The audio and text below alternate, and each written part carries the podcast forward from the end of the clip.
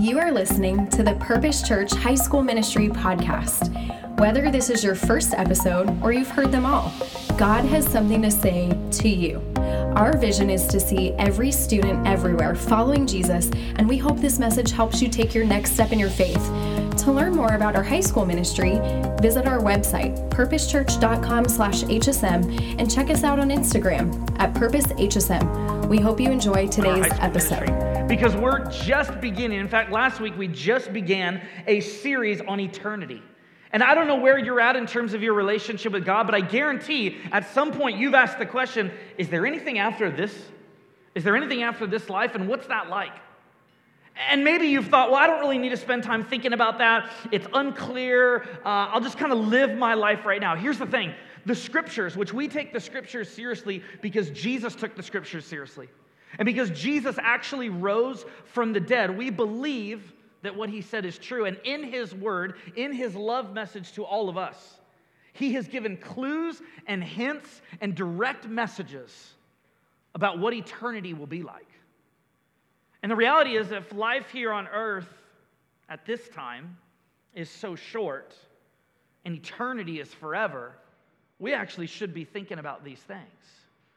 And so I want to encourage you to be taking notes. There's some pens underneath your table if you haven't, or underneath your chairs. If you haven't already uh, spread those out, make sure you're taking notes because we want you to have incredible times in your small group. And maybe you've legitimately asked the question why do we even talking about this? I mean, as Christians, does God really want us even focusing on this? Well, this is what Scripture says in Colossians 3 1 to 2. But since then you have been raised with Christ, set your hearts on things above where Christ is seated at the right hand of God. Set your minds on things above, not on earthly things. And so God's love message to us says, hey, it is okay and it is good and it is right for you to think about higher things, for you to reflect on heaven, for you to be asking those kind of questions. In fact, scripture says that God has set eternity in the human heart. And so, the very fact that you have asked the question at some point or another, is there anything past this? What's next? You see, you didn't just arrive at that question by yourself. I believe that because you were made in the image of God, that question was burned into your heart. But the question you need to ask yourself is where are you going for these answers? And are these answers solid ground to be standing on? In fact, maybe this quote will speak to you in a way where it might challenge you. Too often we've been taught that heaven is a non physical realm which cannot have real gardens, cities, kingdoms, buildings, banquets, or bodies. So we fail to take seriously what Scripture tells us about heaven as a familiar, physical, tangible place. So last week, lastly, we asked the question who is heaven for? That before we talk about what is heaven, which is what we're going to spend the rest of our six weeks talking about, we looked at who is heaven for.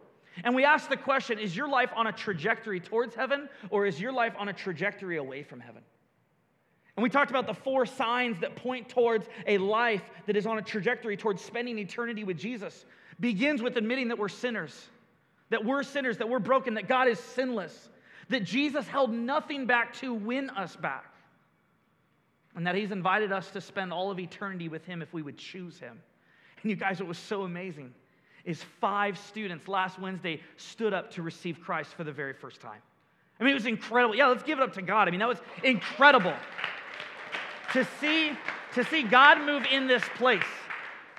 To think that the beginning of our heaven series began with five more people going to spend eternity with God in heaven is absolutely incredible. And so, since we know heaven is for those who are fully committed to Jesus, who admit that they're broken and need Him, the next question that we want to deal with, and that's the question we're going to deal with tonight, is Is heaven an actual place? I don't know what movies or TV shows you've seen or what your thoughts about heaven have been, but I wonder if you've asked this question is heaven a real place? Is it like a state of mind? Is it like some kind of Zen or some kind of nirvana you arrive at? Scripture is actually very crystal clear about heaven being a very physical place. In fact, The way scripture describes it is there's sort of three stages to heaven and earth. And I get it, you guys. As we're going into this, we are diving deep theologically. And I know you guys can handle all this. And I know that even as I go through this series, there are going to be many more questions asked than we can answer. But we're just trying to scratch the surface here and set you guys up for some amazing small group discussions. But I want you to begin to think about things in maybe larger terms than you've thought of before as it pertains to heaven and as it pertains to earth. Scripture describes that there's three stages of heaven and earth. The first is the perfect earth. The second stage is fallen earth and a present heaven. And then the third and final stage is the new heaven and the new earth. And so tonight we're going to look at each one of those and where we find them in the scripture. So, stage one, we are looking at the perfect earth. Follow along with me. Then God said, Let us make mankind in our image, in our likeness, so that they may rule over the fish in the sea and the birds in the sky, over the livestock and all the wild animals, and over all the creatures that move along the ground. So God created mankind in his own image. In the image of God, he created them, male and female. He created them. God blessed them, and he said to them, Be fruitful. The first command in Scripture is to make children. Be fruitful and increase in number, fill the earth and subdue it, rule over the fish in the sea and the birds in the sky and over every living creature that moves on the ground. God is saying, I have created a perfect earth for you, and you are my perfect creations. And all that you see, I want you to participate in. This word in the Hebrew, this word to rule and to subdue, literally means to take care of the thing that has been entrusted to you. And so God created the perfect earth. In fact, at this time, heaven and earth were one. God was walking in the garden, as we're going to see.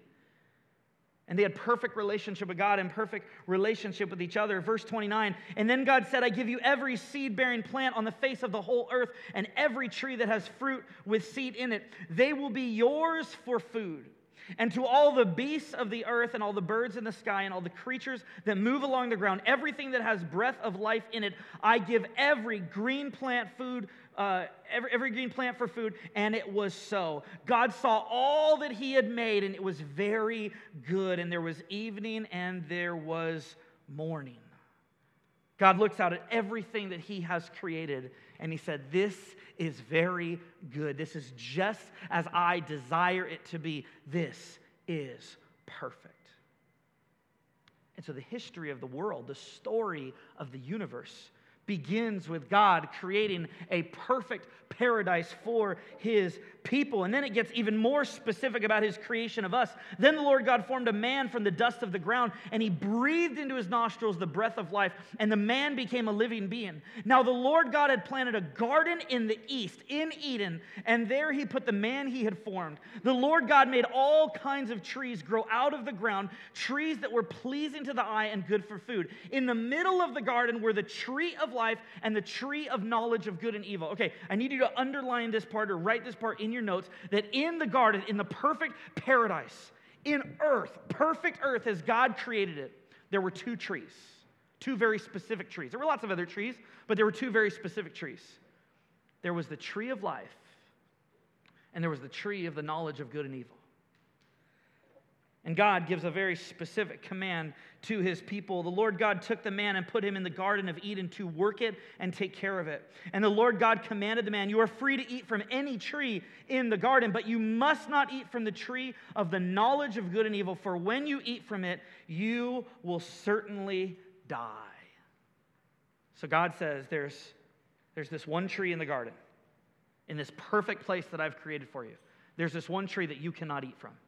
And you may have asked the question, why did God put it there? It's because He wanted you to choose Him just like He chose us.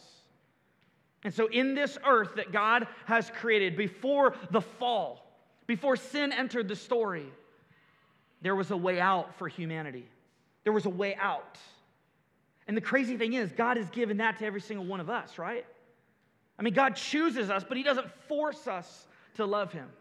God woos us and expresses his immense sacrificial love for us, but is not going to coerce you or manipulate you or try to abuse you into his love. No, no, he wants you to freely choose him.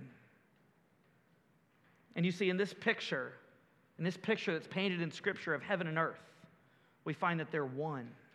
Randy Alcorn, who uh, he's the author of this book, Heaven, that we've been using to create this series, he writes this We should stop thinking of heaven and earth as opposites and instead view them as overlapping circles that share certain commonalities. So, God is in the garden with his people, and there's perfect relationship between all of creation, between God, between humanity. But then all of a sudden, stage two begins.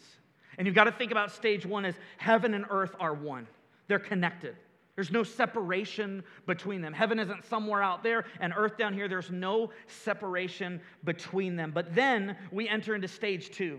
Stage two is fallen earth and present heaven. Let's first talk about fallen earth. Then the man and his wife heard the sound of the Lord God as he was walking in the garden in the cool of the day. And they hid from the Lord God among the trees of the garden. Why did they do this? Because they ate from the tree that he told them not to eat from. They rebelled against him. They sinned just like we sin. They, they dethroned God and put themselves in his place.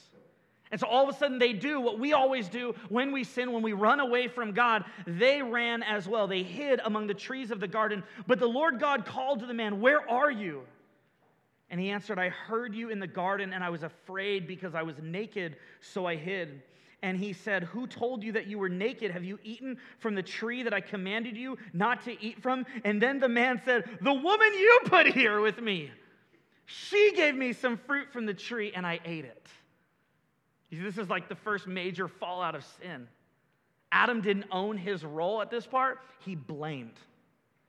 And isn't this what we do? I mean, this is what I do all the time. I justify my sin. I blame other people. I look at my circumstances and I go, man, because of what I'm going through, it's okay that I do X, Y, and Z. I mean, the script has been written for us since day one. We follow it over and over and over again. We try to justify our sin. And what happens is God pronounces a reality that He had promised would happen if they would rebel against Him. If they would reject him, he said, This will happen. And what happens, God says, because you have done this, broken relationship with creation, that all of a sudden humanity and animals and creation, there's a broken relationship, there's an animosity between us. There's broken relationship with each other. In fact, he looks at the woman and he says, Now childbirth pains are going to be very severe. And, and, and you're going to desire to rule over your husband, and he's going to rule over you. And remember, when God created the first marriage between Adam and Eve, He said, You will be one. There will be mutual submission. There will be serving each other. There will be dying to yourself and becoming one. And yet, what happened when we entered into the state of fallen earth, no longer perfect earth, is we started to try to rule over each other. We started to try to have power struggles over one another, to dominate one another to abuse and exploit each other for our own gain. That is a byproduct of fallen earth, of the sin that we live in. And then, most of all, it broke our relationship with God. And so, this is what happens. The Lord God made garments of skin for Adam and his wife, and he clothed them. Notice what God does here. The very first thing God does is he responds to sin by showing grace. He literally kills an animal to sacrifice so that Adam and Eve, who feel naked and ashamed, would be clothed. So, from the very beginning, God has not chosen to run away from a broken earth. That even though at this moment, at the moment that sin entered the story of the world, heaven and earth that were formerly one, all of a sudden begin to come, become two separate entities. And all of a sudden, there's this giant chasm. It's the reason that as you and I walk around and live our lives now, there's all kinds of pain and brokenness. There's sin. There's other people's hurt spilling over into our lives, and our hurt spilling over into other people's lives. Because we live in this fallen earth, because there's this disconnect between us and heaven, between us and God. And then the Lord God said, The man has now become like one of us, knowing good and evil. He must not be allowed to reach out his hand and take also from the tree of life and eat and live forever. So there's something in this ancient story about this tree of life. That's a very physical, real tree that represents living for all of eternity with God. And God says, because the state of humanity, the state of the world is fallen, We can't allow this to exist for all of eternity. And so the Lord God banished him from the Garden of Eden to work the ground from which he had been taken. After he drove the man out, he placed on the east side of the Garden of Eden cherubim and flaming sword flashing back and forth to guard the way to the tree of life. So, what God did at this point is made it impossible for us to live forever here in the fallen earth. In the next chapter of this story, in Genesis chapter 4, we see the first murder. It's actually between Adam and Eve's kids. There's this guy named Cain and Abel, and Cain murders Abel. You see, this fallen earth just continues. God created order, and He created beauty, and He created safety and structure and love and service to one another, and the opportunity to enjoy Him perfectly and enjoy others perfectly in perfect community. And yet, our sin fractured that and took us into a state of fallenness. And this fallenness, this fallenness will not remain forever. God's desire is not that we would just continue to live eternally in this fallen state. And it's made clear in 2 Peter when it says, For by the same word, the present heavens, the present heavens, so he's talking about the stars at this point, the cosmos, the universe, and earth are reserved for fire being kept for the day of judgment and destruction of the ungodly. And so let me pause here for a second and explain what he's talking about. Biblically, the story that's told is that when every single one of us dies, that's what's called the first death. So every one of us will go through the first death. But after that first death, there is a judgment which will determine whether we die again, the second death, whether we spend all of eternity separated from God or whether we live forever with Jesus in heaven with community. And so, what he's talking about right here is he's talking about that judgment day. That judgment day will result in all of this being ultimately destroyed. He continues. But do, for, do not forget this one thing, dear friends. With the Lord, a day is like a thousand years, and a thousand years are like a day. The Lord is not slow in keeping his promise, as some understand slowness. Some people at this time, and even in our time, maybe you look around and you go, God, how long? Like, how long are you going to keep letting destruction and pain and evil happen? How long, Lord? Why do you allow that to happen? Here's why. Instead, God is patient with you not wanting anyone to perish, but everyone to come to repentance.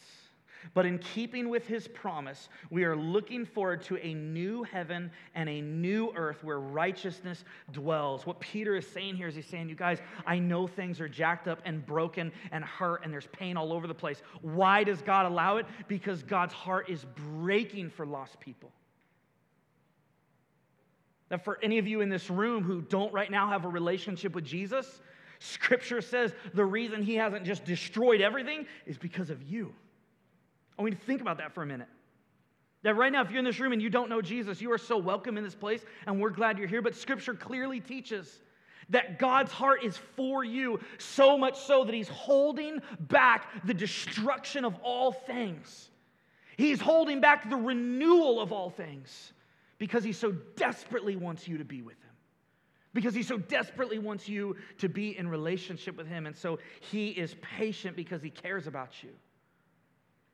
And Peter says, But there is a day coming where there will be a new heaven and a new earth, where none of this pain and shame and sin will rotten and ruin and spoil all that God has created. So, right now, we live in this fallen earth. But some of you are asking, well, what about people who love Jesus and die? Like, what happens to them?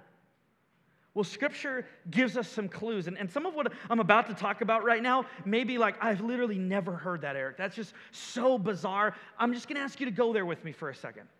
Because I think scripture is pretty clear. And the more I study, the more I read about it, this is not just my own thoughts. These are scholars from all around the world who have looked at these texts and believe that this is what God is trying to tell us.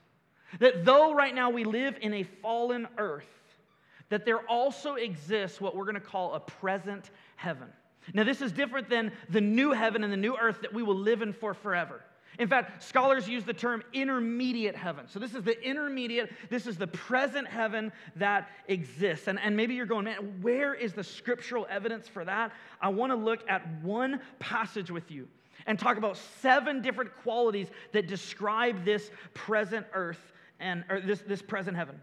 Revelation chapter 6, verse 9. So, this is, uh, there's this guy named John who was close with Jesus, and he gets banished to this island by himself, and Jesus speaks to him and gives him a message for the church, a message to encourage the whole church.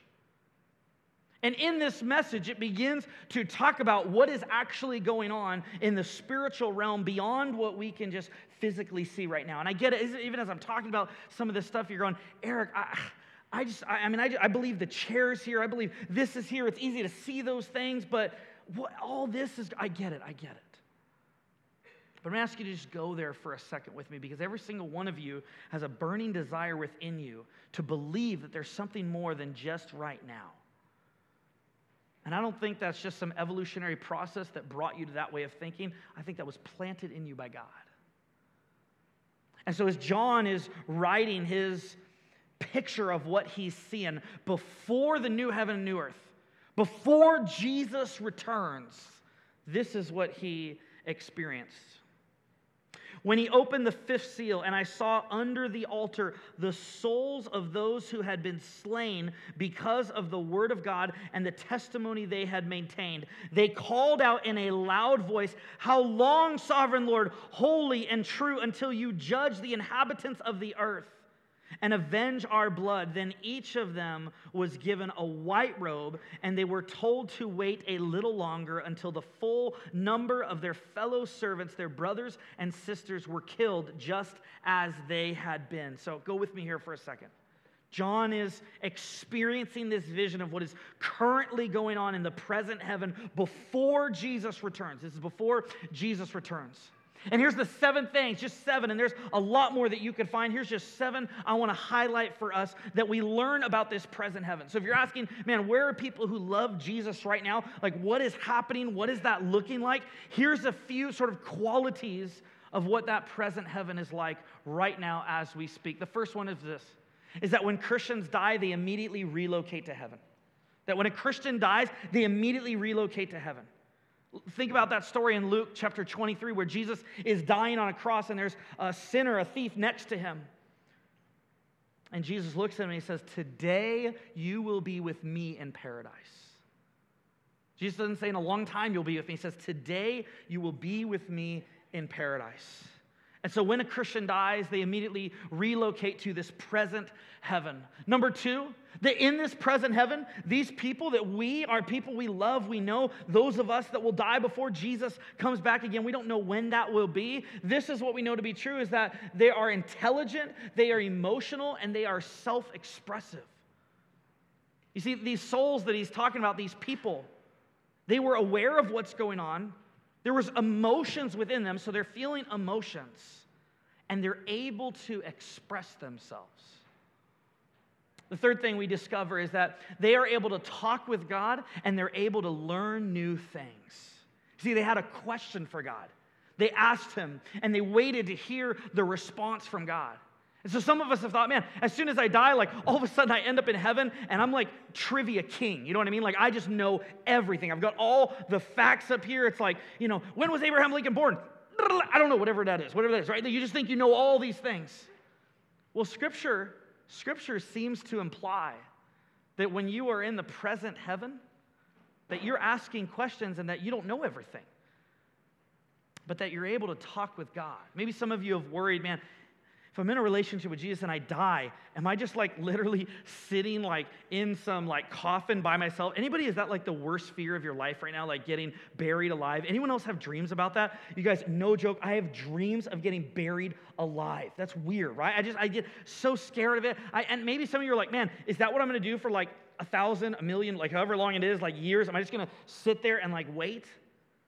Well, scripture says that you're able to talk with God that you're able to ask him questions. Number four, that we will know what's happening on earth. That people that are in the present heaven, that once they die, they know what's happening on earth. That as these souls are looking out on earth, they see what's going on and there's an awareness of what's going on. Next, they are unified in their voice. So there's this sense of community, right? It says that there's multiple souls, but then it says in, in one voice, they together cry out. So there's this unity, there's this community, but there's also this individual uniqueness. So you still remain a unique person, and yet you are in some kind of unified community. Another question that we've wrestled with is will we have that will we have like a body in the present heaven and I'm, I'm, I'm honest guys i'm telling you like this, some of this stuff is like way out there and i'm still learning it with you guys. But what's interesting about this passage is the lord gives them a robe. Can a soul wear a robe? How, how does a soul wear a robe? And so this may not be the, the eternal body, the new heaven, new earth, resurrected body that God has for you. But there's a potential, at least, based on what Scripture says, that you have some kind of body. And then lastly, earth and heaven have a direct connection. That there, there is this connection from the present heaven perspective where they see their brothers and sisters struggling hurting and wondering how long are you going to allow this to happen? That there is an awareness of what is going on. Randy alcorn says it this way those on earth may be ignorant of heaven but those in heaven are not ignorant of earth. And so guys as we jump into our final one we began with this perfect earth that heaven and earth were one and then there's this fallen earth and yet present heaven that we just talked about and yet, that's not the eternal heaven. That's not God's end game plan. In fact, God has this dream of a new heaven and a new earth. In 1 Thessalonians, it says this For the Lord himself will come down from heaven with a loud command, with the voice of the archangel and the trumpet call of God, and the dead in Christ will rise first. After that, he or we who are still alive and are left will be caught up together with them in the clouds to meet the Lord in the air, and so we will be with the Lord forever. Now, it's verses like this that get taken out of context that make people feel like, oh, so this means like heaven is up in the air somewhere somewhere, right? Like we're just kind of floating up there. What this does teach is that Jesus comes back for us, and yes, he does take us, that we meet him in the air somewhere. But the passage says that we will be with the Lord forever. It doesn't say that we will be in the air with the Lord forever. The point is that we will be with the Lord forever. This movement upwards into the heavens, into the clouds, is actually temporary, and it's later described what happens next in Revelation. Then I saw a new heaven and a new earth, for the first heaven and the first earth had passed away, and there was no longer any sea. So this kind of goes back to that second Peter passage that was describing the destruction of this current fallen earth that we live in. It's so destroyed that there's not even a sea.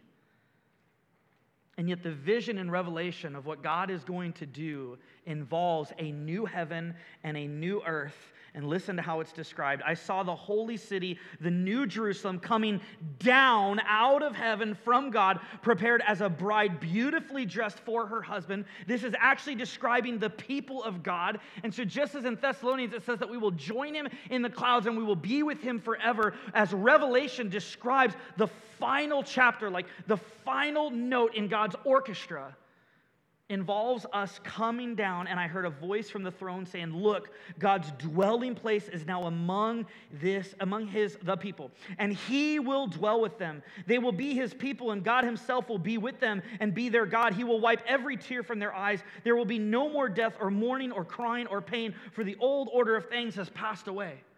And so this new heaven and this new earth are once again perfectly in sync with each other. But there's no pain there's no sin, there's no shame. Randy Alcorn says it this way The eternal heaven will one day be centered on the new earth. And to picture it, you don't need to look up at the clouds. You simply need to look around you and imagine what all this would be like without sin and death and suffering and corruption. And for our last scripture, I want you to remember the scripture we opened with. Where in the Garden of Eden, in the perfect earth, there was two trees There was the tree of life, and there was the tree of the knowledge of good and evil. In the final chapter of Revelation, it says, Then the angel showed me the river of the water of life, as clear as crystal, flowing from the throne of God and of the Lamb, down the middle of the great street of the city. On each side of the river stood the tree of life.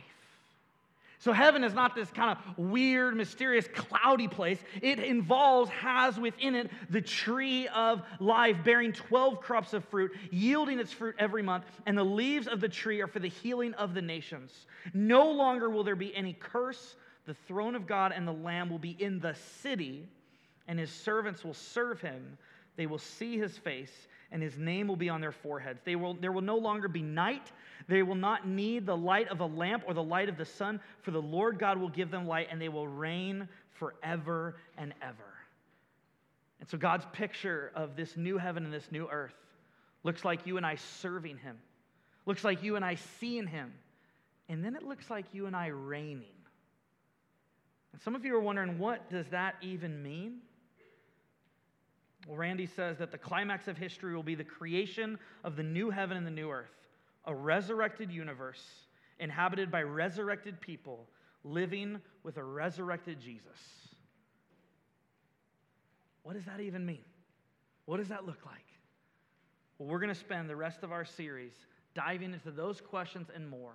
And next week, we're going to talk about will we have bodies in heaven?